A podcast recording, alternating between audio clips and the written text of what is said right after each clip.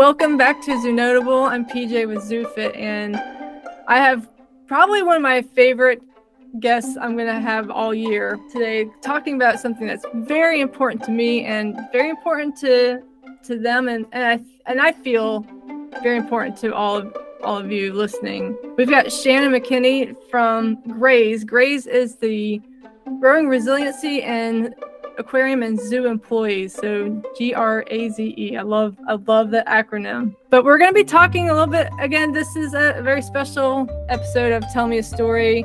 We're going to talk about the zoo field, what it what it takes to be a zookeeper, be in this animal field, uh, physically and mentally, what it takes, and then ways that we can improve our life. And uh, again, Shannon's got some really interesting folks. So I'm uh, things to talk to us about. So I'm really, really excited to have you here. Shannon, thanks for joining me. Thank you so much for having me on, PJ. So we can just dive right into it. I introduced you. You were with an, an organization called Graze. Tell me all about that. Yep. So the organization that I helped co-found with two other individuals is Graze, as you mentioned. And really, the mission of Graze is to bring mental health support to the zoo and aquarium industry and pretty much the animal care industry as a whole. We don't limit it to only zoos and aquariums. We work with a lot of rescue rehab, wildlife, um, and different facilities like that as well. So, really bringing those tools, strategies, and crisis response to our industry, something that existed in the first responder world, but hasn't really existed for us.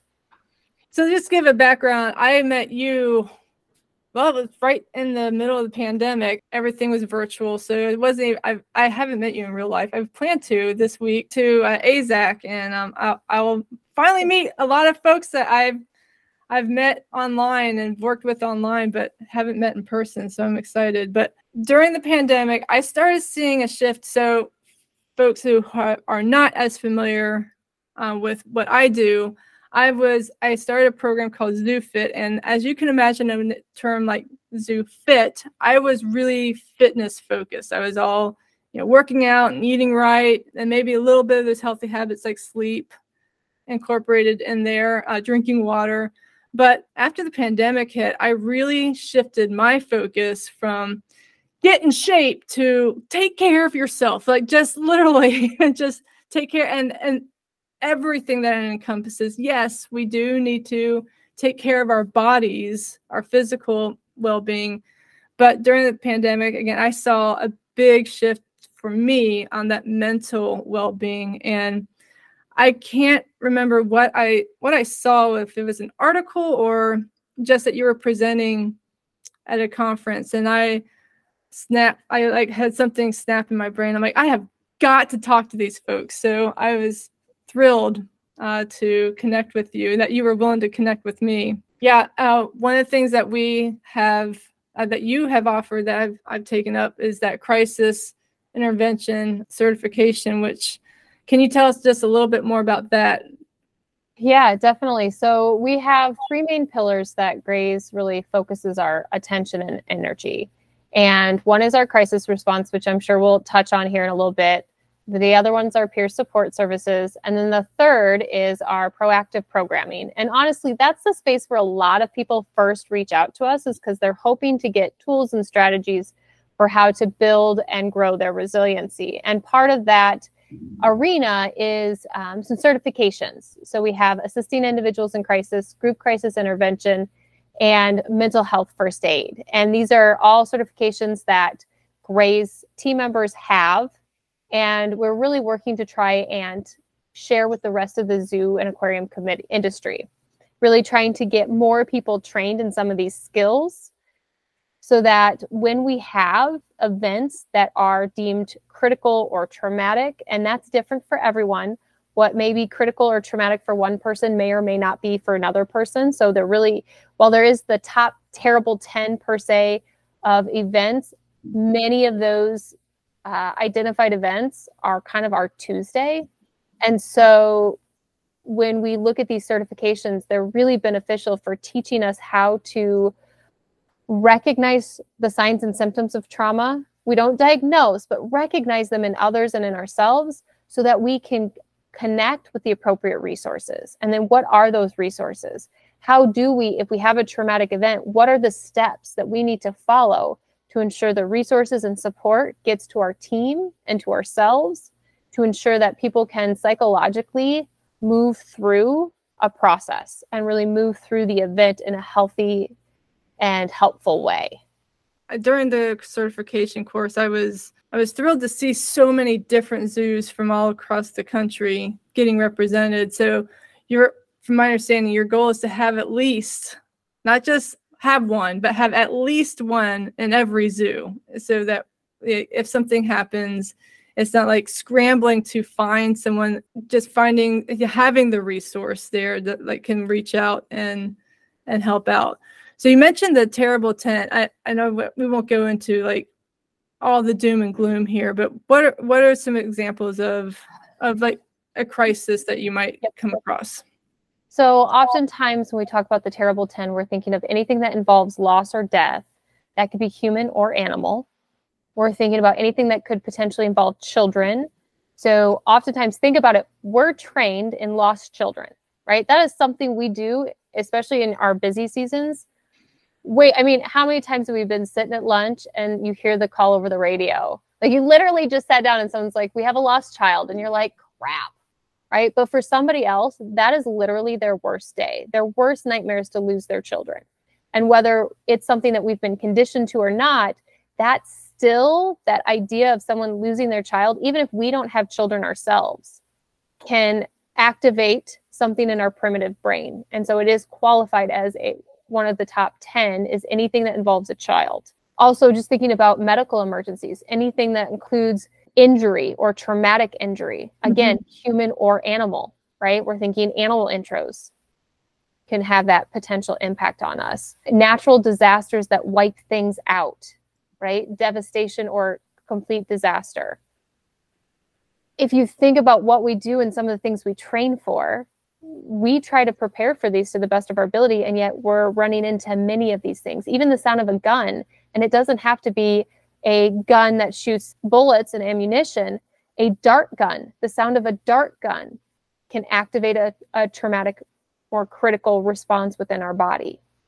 And so when we think about it from that perspective, we have normalized many of these events, as I said, as our Tuesdays. Mm-hmm.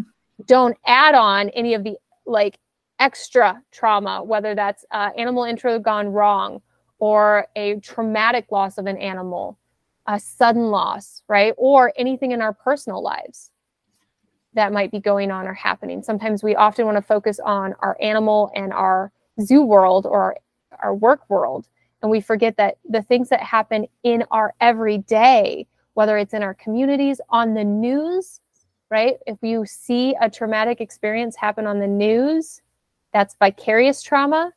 That also impacts us. And we're mm-hmm. we're catching and carrying a lot of these things and we don't even realize it. I still adhere to the idea that social media and the World Wide Web has been a blessing and a deep curse for a lot of us. There's a research that I heard that people who are watching the news of the Boston Marathon bombing experienced more PTSD than folks that were actually in it. And that's because they watched past a certain number of hours of news footage. So, you know, we're, we're bombarded in today's world. Wow, we are bombarded by so much. Uh, there's a famous author that's uh, just leaving my mind, and I'll think of it after we're done here, but he wrote about like the uh, that our brains are adapted to to uh, reacting or responding to a lion roaring, one lion roaring at us at a time. But nowadays we have the whole jungle screaming at us, mm-hmm. and so we are again we're bombarded by and it becomes our and our we are feeling like it's our normal Tuesday, as you said, but our brains are are reacting and and again um, this is where that mental health comes into play and I, again i'm so happy to have Graze finally in in the zoo world and i'm hoping that again that kind of resource will be will just continue to grow as we learn a little bit more about self-care and about mental health. That again, the, this this is a this is a growing resource. So I, I am curious. Again, I I shared about how I connected with you, but how did you get connected with with Graze? What's what's your background there? Yep. So I spent 16 years in the Zoon aquarium industry, all the way up from frontline keeper up to senior level executive. So I was the chief animal care officer at my facility. I also spent 12 years in the military, deploying to both Iraq and Afghanistan. So to say that I had some mental health challenges is probably putting it mildly. I, throughout my career, really struggled. Um, for those who may or may not know me really well or heard me speak before, one of my biggest challenges was actually before I joined the, the zoo world, but after my very first deployment, I actually considered taking my life by suicide. And so, really working through the tools and strategies to get to a point where I was quote unquote stable. And I don't even know if I'm quite there yet, to be honest, because it's a constant journey for me. And a lot of that time, mental health was very stigmatized. So seeking a professional support wasn't an option for me, or I didn't believe it was an option for me. And so a lot of mm-hmm. the work that I did, I did on my own. And much like you mentioned, something that I witnessed both in myself and in my colleagues was really this gap in what we did and then how we cared for ourselves and addressed some of the challenges that we faced. The pandemic, I think, really just augmented it to a point that we could no longer ignore it and sweep it under the rug. But it was always there. I had witnessed it in so many generations of keepers, the ones that trained me and the ones that I was training as well. So I was looking to gain more knowledge. I went and got certified as a life coach, as a professional life coach, and really wanted to dive into this realm. And I wanted to do a talk about it at AZA conference. And at that time, the conference had gotten postponed because mm-hmm. the world shut down, quite literally. And so I put it out to see if anybody else would be willing, since the September one was virtual, to do this panel with me. And I had the profound pleasure of meeting uh, Erin McNally, who is one of the other co founders, who also has created, she has experienced some pretty critical events in her lifetime. And through that course, I met Hannah Fulmer, who is our other uh, co founder of Graze, and has also had critical events that have happened to her throughout her zoo career. And so the three of us really recognized this gap, and we had the pleasure of getting to know a licensed clinical social worker whose primary focus and kind of background was in this crisis space and really had the opportunity and she was already an instructor for the international critical stress foundation which has a lot of the courses that we offer and teach.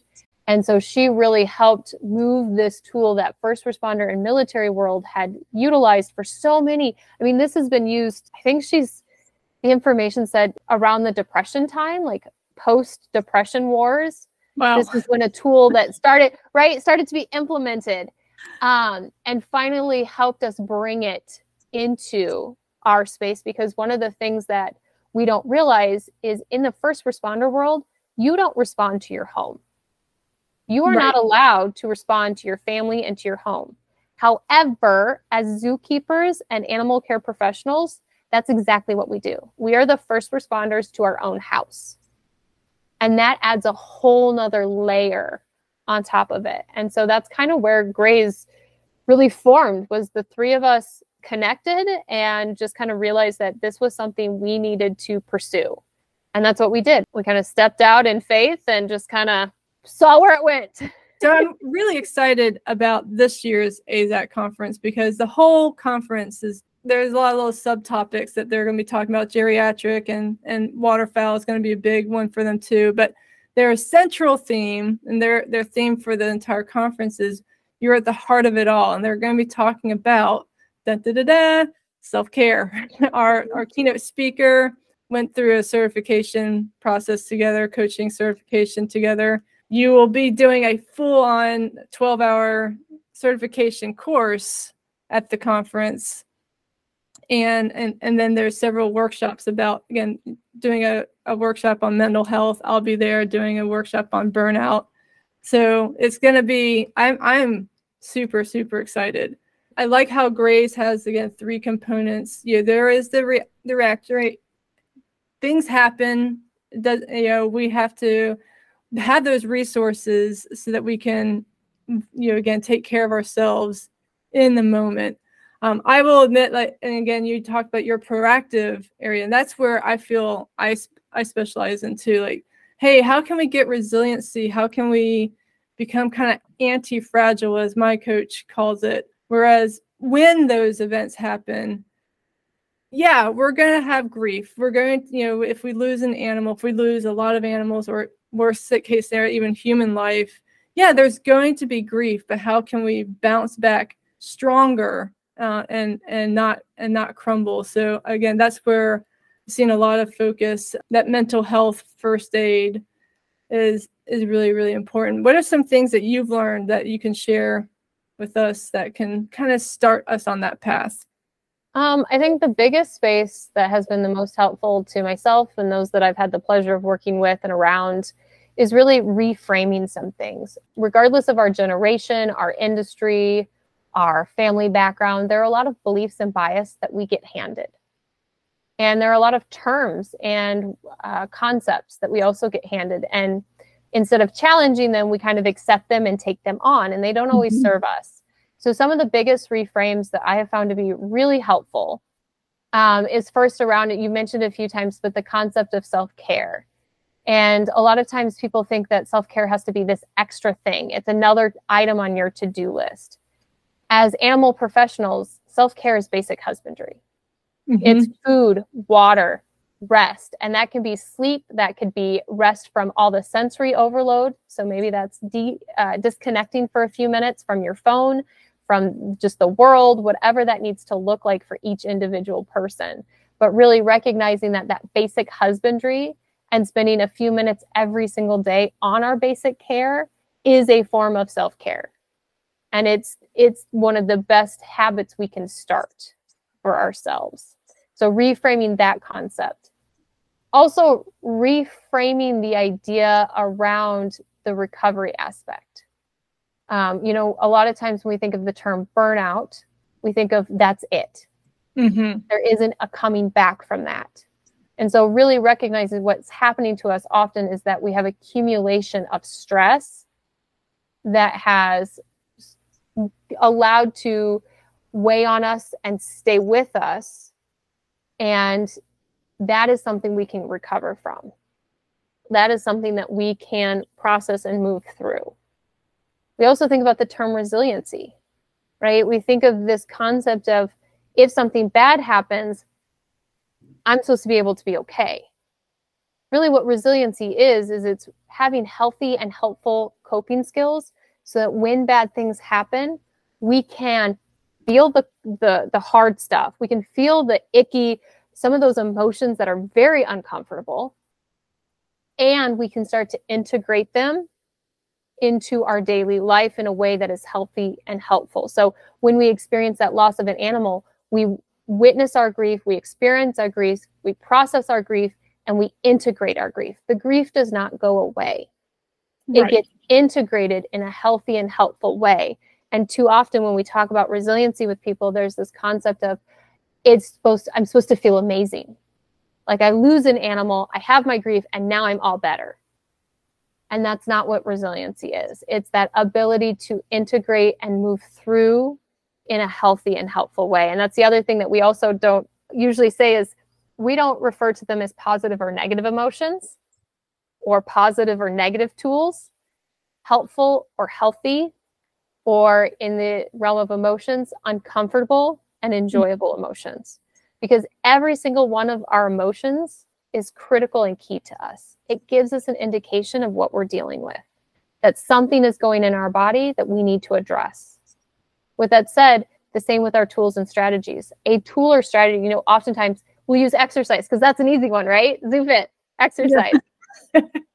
that's a that tends to be a go-to coping t- tool, right? Like that's that makes sense. Move your body get the the hormones out. However, one of the things that I found on my particular journey because I am in such a hyper state of fight or flight all the time as part of my anxiety struggles, running actually activates my response even more. It heightens it. I actually become more anxious following a run. So for me, the exercise tools need to be more grounded, like yoga mm-hmm. or meditation, right? More of that centered, slow movement to get my body back to its baseline, back to a healthy basal space.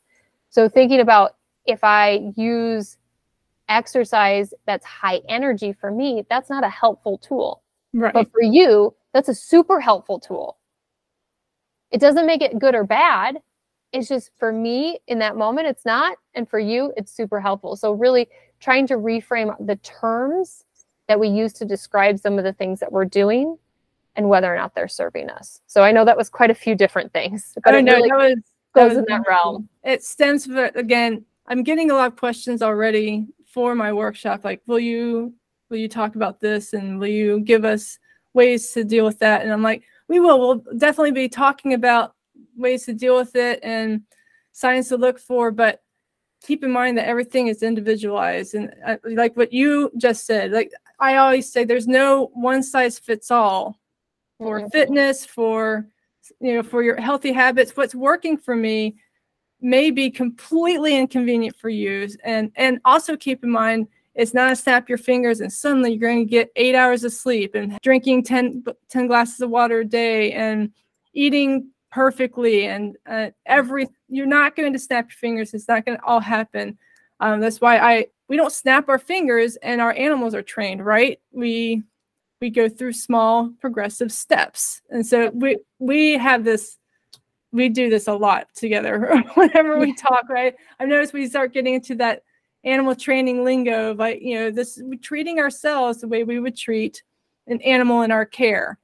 Mm-hmm. with com- with compassion with you know with positive intent like you know we're going to focus on that positive reinforcement focus on the progress we're not going to be looking back going oh gosh I, look how far i have to go just um, focusing on what we have have accomplished and making those small progressive steps Mm-hmm. If that means, uh, you know, drinking one more glass of water today, and that's that's your win, fantastic. Go for it. If that means if that means running is like the lot again, it's not even that what it does to you. Like for you, again, I would not recommend running. But like if somebody comes to me and goes, "Oh, I can't stand running. I just don't like the way I feel." That's not for you. That's not. Don't do it. don't do it. Um, so it's about finding your way, and that's uh, the, the ideal. It's called self care, not other people. What works for other people care. Um, so it is a journey too. There's it's again. I I find today I, I just find it exciting. Hey, I found out this new great idea. Will it work for me?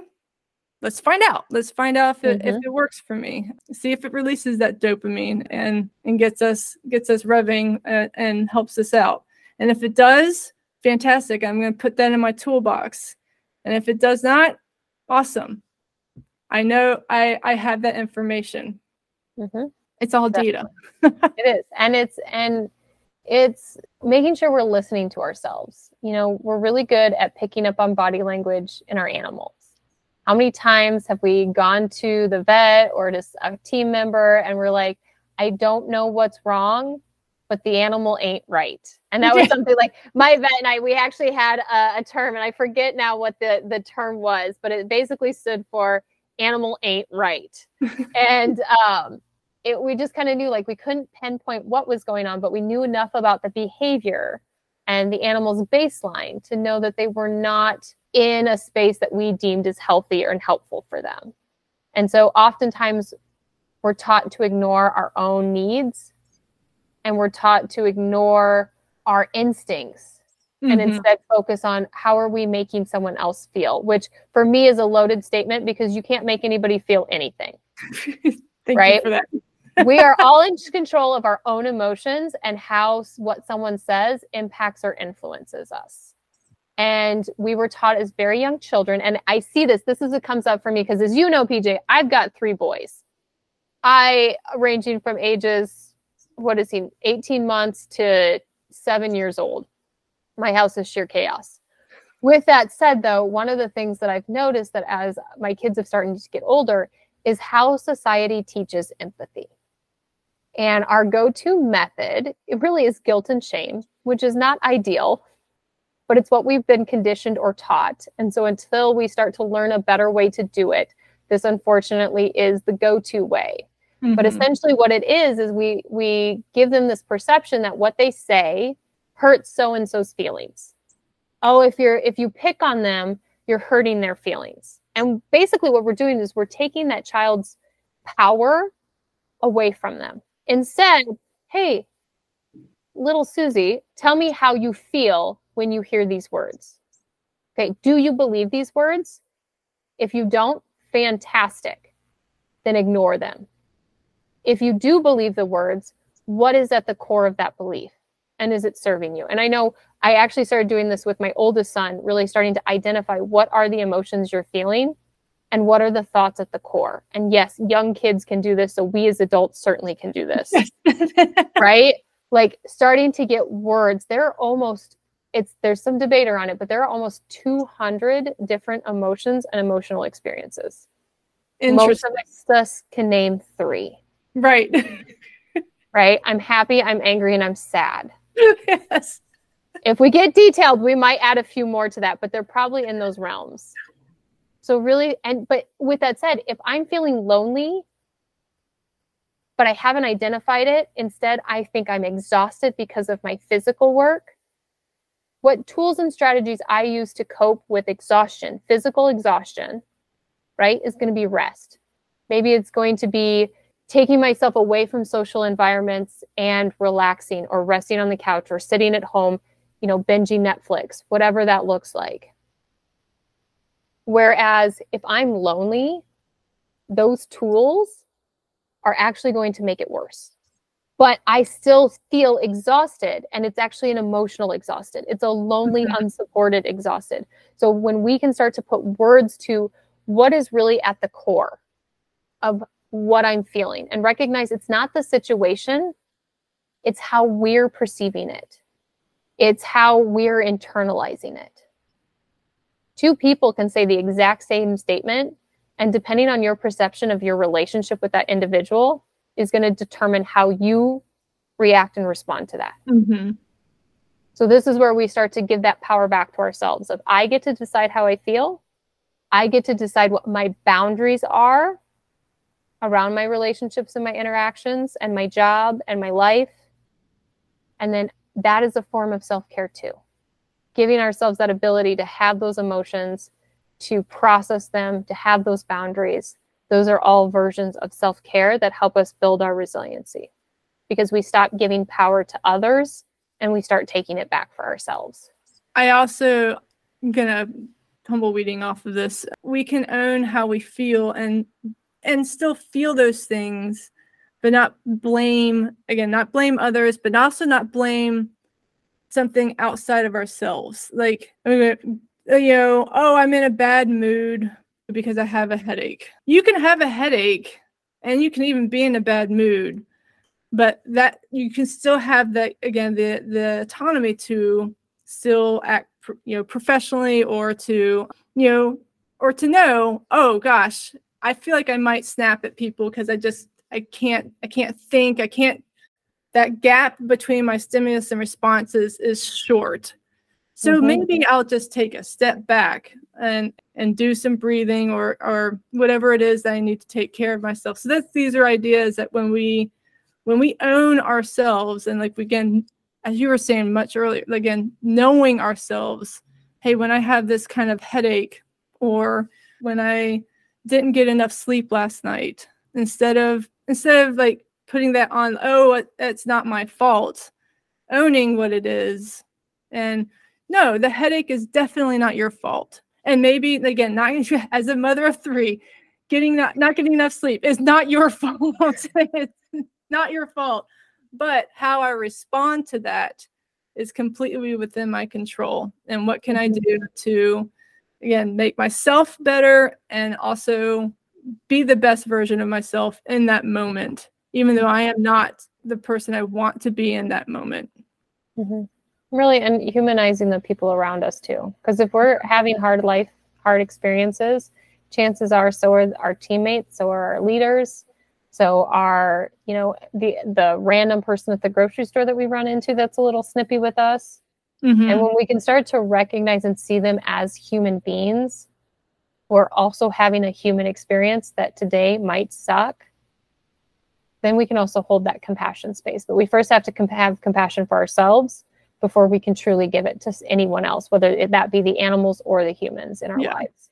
You also again feeding off of that too. Like when when someone cuts you off in traffic, I've I've I've stopped. Got I I don't honk horns anymore. I'm all I wave no matter what, even if somebody is like rudely cuts me off, because I've been in that. No matter what the situation, I've been that person that cut me off or ran a red light or wasn't paying attention and and, and I usually say I hope you get where you need to go safely. Exactly. One hundred percent. I'm like I I I've been you. I've I've stopped getting angry at the at the little things uh, like that. Just, again, and just doing that for for ourselves and once again for the animals too. That help. I feel like that has helped me be a better trainer. I'm like, oh, I've seen this before.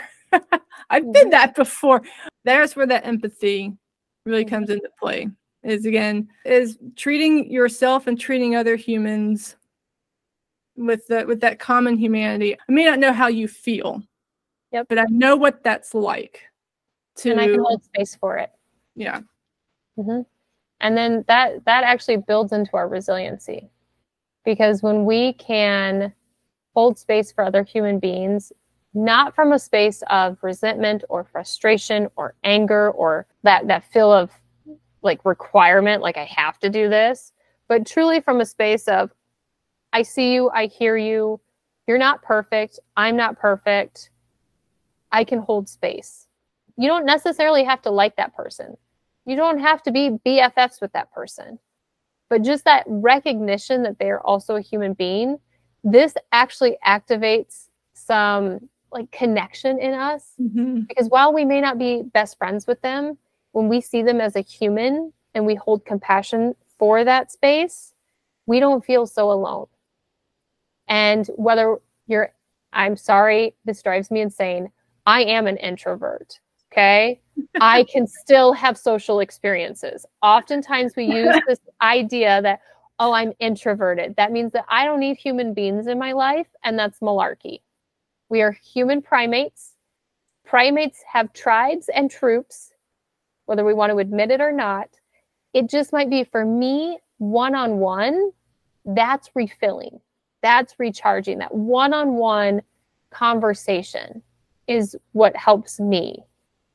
Whereas we'll say, Erin, my colleague, get her into a room. Like if we, when we go to conferences, if you ever see this conference, chances are you will see Erin everywhere. You may not see me everywhere because I will take a few minutes by myself or in a one on one situation versus trying to meet with a hundred people in a very short period of time. Yeah, I I too am an introvert. I am a pretend extrovert. I gain my energy once I'm alone or again that one-on-one. So my mom is coming to the conference with me. Yay, mom. And and I can promise you that after the conference, like each day I'm going to be like reverting back to mom and I'm going to have mom time and that's going to recharge me. People are going to be like, PJ is such an extrovert. I am not. I just gain energy from being alone and then I can expel it. I do love it that because we talked about reframing as a resiliency tool, right? And many of us have heard this concept of filling your cup. Mm-hmm. One of the things you just touched on there, I love because oftentimes it is draining, right? If we don't fill ahead of time, if we don't prepare for things ahead of time or know how to keep our cup full, then we don't have the energy of the overflow. Oftentimes, it's this idea that we have to drain our cup and refill, drain and refill, drain and refill, drain and refill. And that is exhausting. Whereas when we can have these little habits, like we talked about in the beginning, right? When we can get five natural colored foods a day, not Skittles or Fruit Loops, like natural colors. When we can get enough water, when we can get rest, whether that's sensory rest or sleep or whatever that looks like, when we can breathe into our stomach versus our chest, our cup then is full and running over. Mm-hmm. And it's the runoff or the overflow that then we have to give to others. So, one of the things I'm going to challenge you with this conference, because this is what I do I preload. I make sure that all my coping skills and that I spend some quiet time prior to travel, ensuring that my cup is topped off. Okay. So that when I get to conference, I'm doing maintenance work. It's not having to completely refill. It's five ten minutes to just ensure I'm still at top so that what I have left over is my overflow and not what's actually mine. And then this way, when we start to reframe it that way, now we can give to others without some sort of expectation in return. The same thing goes of what's in our cup. If we're spending a lot of time ruminating on what's going wrong, and that's not to belittle or minimize what's going wrong, we need to acknowledge what is wrong, right? In order to make changes. But if that's what our brain is always focused on is I'm angry, I feel like crap, this all sucks, everything's going downhill, everyone's dying, all of this is wrong, nobody cares. That's what our cup is going to be filled with. And then when something happens, that's what's spilling out. When we can have compassion for ourselves of saying, hey, I'm angry about this. This sucks. Okay, what is it at the core that's really causing the anger? Is it because I believe it shouldn't have happened? Am I mad at myself for a mistake I think I made? Am I not having enough compassion or empathy for myself? Was I expecting to get something I didn't get? So now I'm disappointed. Like, what is really at the core so that I can start to process it? Because now I'm coming from a space of compassion and love and approval and acceptance of myself. So when something happens, that's what I'm able to give to others. Instead of the judgment, mm-hmm. I give non judgment, right? Instead of anger, I give patience. Doesn't mean I don't feel these emotions, but I start to control the narrative of what's causing them and how I'm going to let them influence and impact. Beautiful. Okay, I, I challenge accepted. Again, I love what um, Dr. Kimberly Pope Robinson says about filling our balloons and and yep. you know, keeping uh, keeping ourselves centered. So, I do have some practices. I I will meet you with Grace at the at the conference with, with that with that in mind. we'll check in. We'll see how it's going. Yes. and also that that also can help with with others too. Like I'm angry. What were my expectations with this other person? And then I'm not saying that they're unreasonable and I'm not saying that you can't be angry. You can't feel those things. That's those are your feelings, but learning that helping you process them and helping again to defuse the situation can just be from looking at like what what is it that's causing the this feeling or you know this bringing this feeling up? What were my expectations of the other? That also again creates cohesion and communi- opens up for communication so that i can go to someone and say like hey again owning those feelings. I felt a little frustrated or whatever the word i thought this was this was my expectation. Again i'm not putting it on you. You made me. This is what happened. I'm just this was my expectation and it didn't happen that way. I'm feeling a little frustrated. Help me understand what what happened. Help me understand yeah. the the logic behind this. Help me understand yeah. what i missed right? That I language that, you know, help me understand or uh, avoiding the why and the you is key. Anytime yeah. we're communicating, especially if it's a stressful situation, and we can say, I feel this way, help me understand what I'm missing. Or boundaries, right? Hey, when we had our conversation and the volume got elevated, I'm unable to have a productive conversation. Mm-hmm.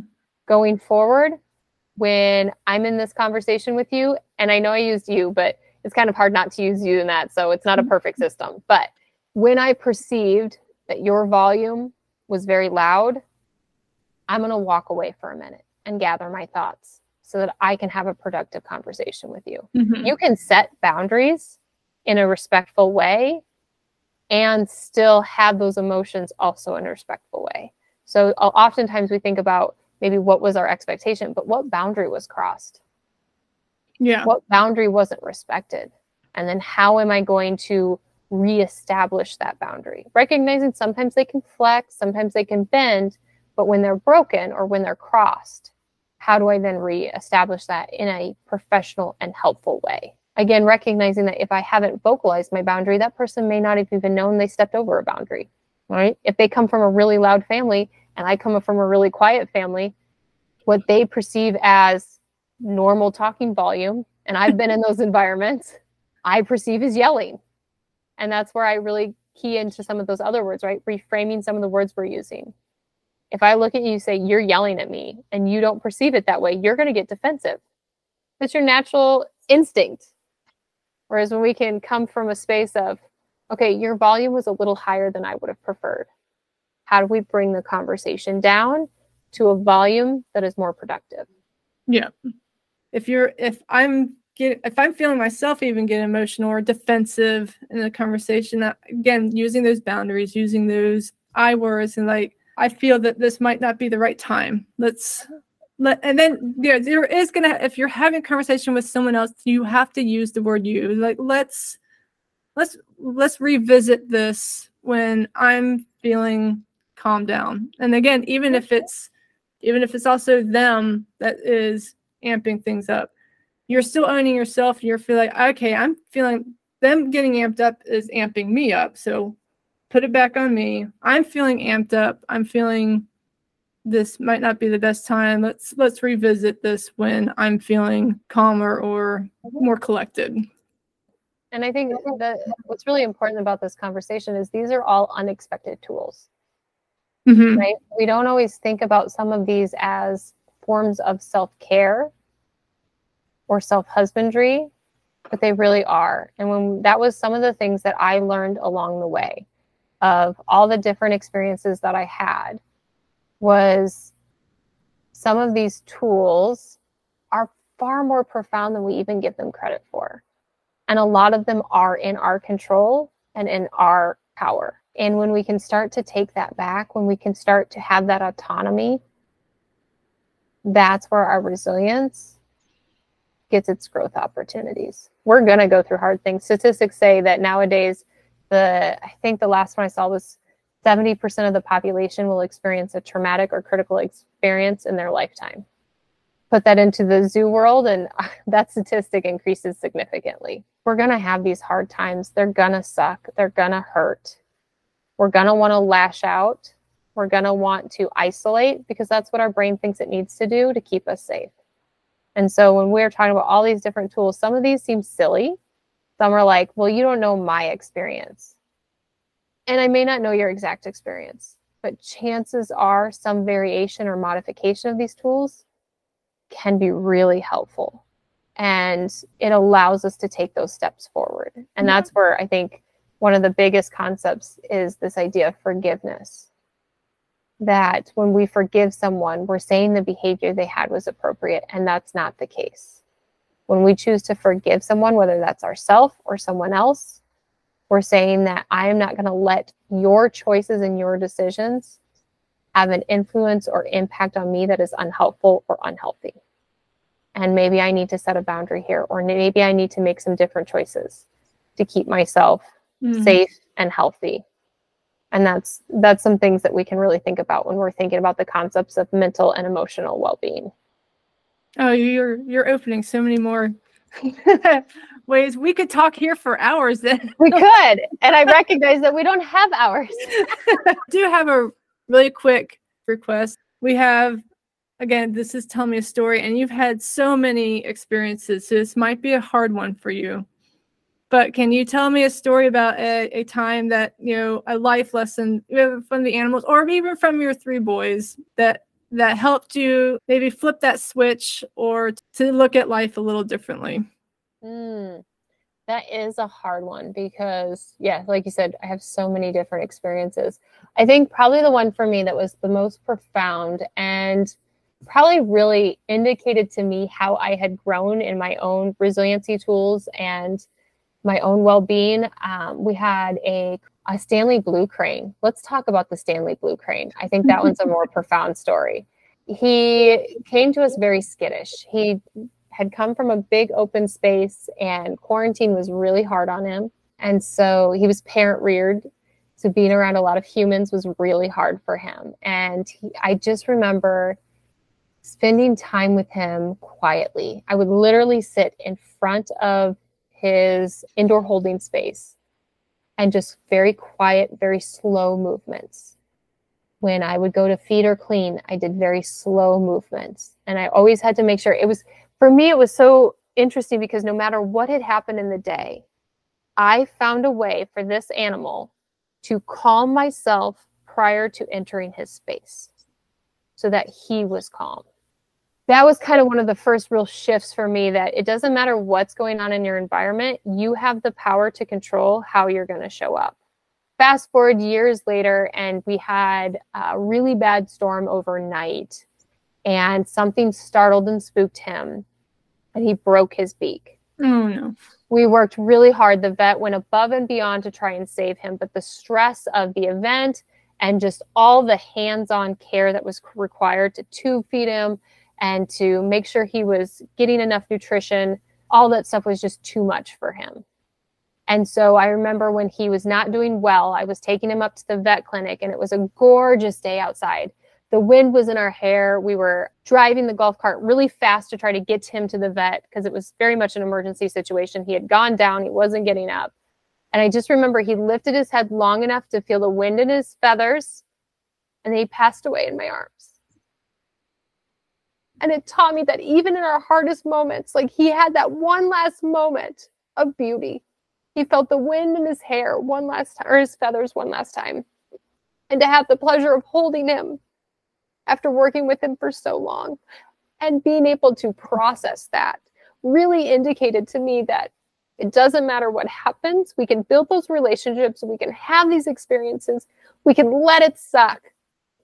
And then we can go and we can use these skills and help others. You know, we can help. I helped his mate process that losing him and really helped the team and all these different things, right? Like recognizing that these hard things happen, but these relationships are so beautiful. And he really taught me how no matter what's going on, you gotta just enjoy it. Enjoy the sunlight, enjoy the wind in your hair. And focus on that, focus on that grounding and being that calm presence no matter what's going on. So, that probably for me is the most profound interaction that I've ever had with an animal that hit me the hardest. Thank you so much. I've got tears in my eyes. Thank you for sharing that, though. That was that is such a beautiful story and a, a beautiful lesson. I can think of like again the, the animals that have left that kind of um, impact on me too. Like that, I've, even though I had to say goodbye to them in a painful for me way, that they their legacy will still their lessons, as I like to say, will still live on in me. And oh, thank you so much, Shannon. mm-hmm. Thank you so much for having me on, PJ. I appreciate it. Yeah. Uh, is there anything before we go that uh, you'd like to share? What's coming up with with Graze? Do you have any big projects? Oh, so many. Like I said, we're in the thick of conference season, so you will see us all over the places. Mm-hmm. Um, we have registration for our MLLD class opening up soon. So if you're not a member of our newsletter, you can go to our website and find a way. There's spaces to go to get to the newsletter. So you can stay up to date on that. And that's our mid level leadership course that we offer. It's a year round course. We also, actually, next week, September 24th through the 28th, is our Resiliency Summit. So again, you can go to our website, which is www.zoomentalhealthsupport.com, and you can find the registration link for that. Um, it's a whole week of free virtual interviews with professionals from throughout our industry, sharing different resiliency strategies. Really, the theme this year is being in the hard times and kind of being in the suck. Um, so a lot of the individuals that we talk to are really still in their processing of some of the events or the things that they're trying to do and change in the industry um, and how that's impacting them. So that's something that definitely check out. And yeah, we just we have trainings coming up. We offer peer support. We offer every third Thursday. It's on our website. Uh, we have a virtual support group that's free that people can join there's all kinds of things. We're constantly doing stuff, and 2024 is going to bring a lot more. So, yeah, I think that's the the gist of it. Fantastic. Yeah, and I'll have a lot of the I'll have the link definitely to your website in the description. Yeah, I can't I can't advocate checking them out. What a great resource. Again, whether you are whether you are grieving, whether you are you're struggling, whether you have challenges, or whether you just want to help prepare for those challenges up ahead, I can't recommend Graze enough. And if you're not going to get help with Graze, just again reach out to someone. Uh, you're maybe you have an EAP or with your with your insurance, maybe reach out for counseling. But again, just help get the help somewhere because our animals need you, we need you, uh, you need you. but uh, but yeah, I like to say when we feel better, we can do better. Is what I've been feeling uh, that matters the most. And you know, the animals depend on you and for, to be the best version. So yeah, take care of yourself. Do what you need to do. But uh, yeah, thanks again, Shannon. Thank you. My absolute pleasure.